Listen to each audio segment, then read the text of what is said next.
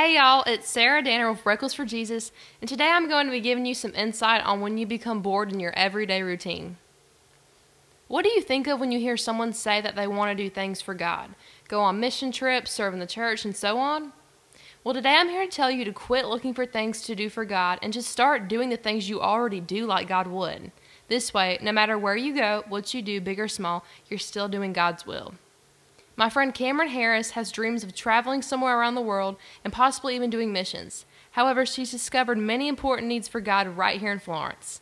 From starting a Bible study in her sorority at Francis Marion University to being challenged by atheist professors during class, Cameron has learned that there are many different beliefs and interpretations just in her own hometown, and they must all be respected.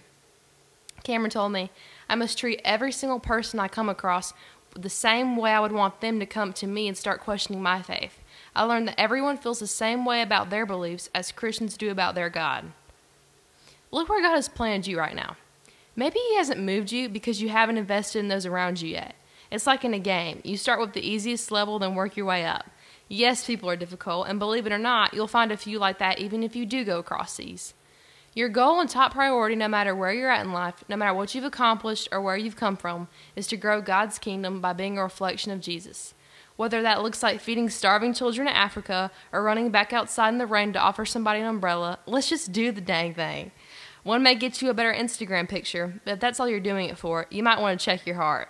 I know for a fact that God is creative and has a mission with your name on it. Don't believe me? 1 Corinthians 2 9 says, No eye has seen or ear has heard, and no mind has imagined what God has prepared for the people that love him.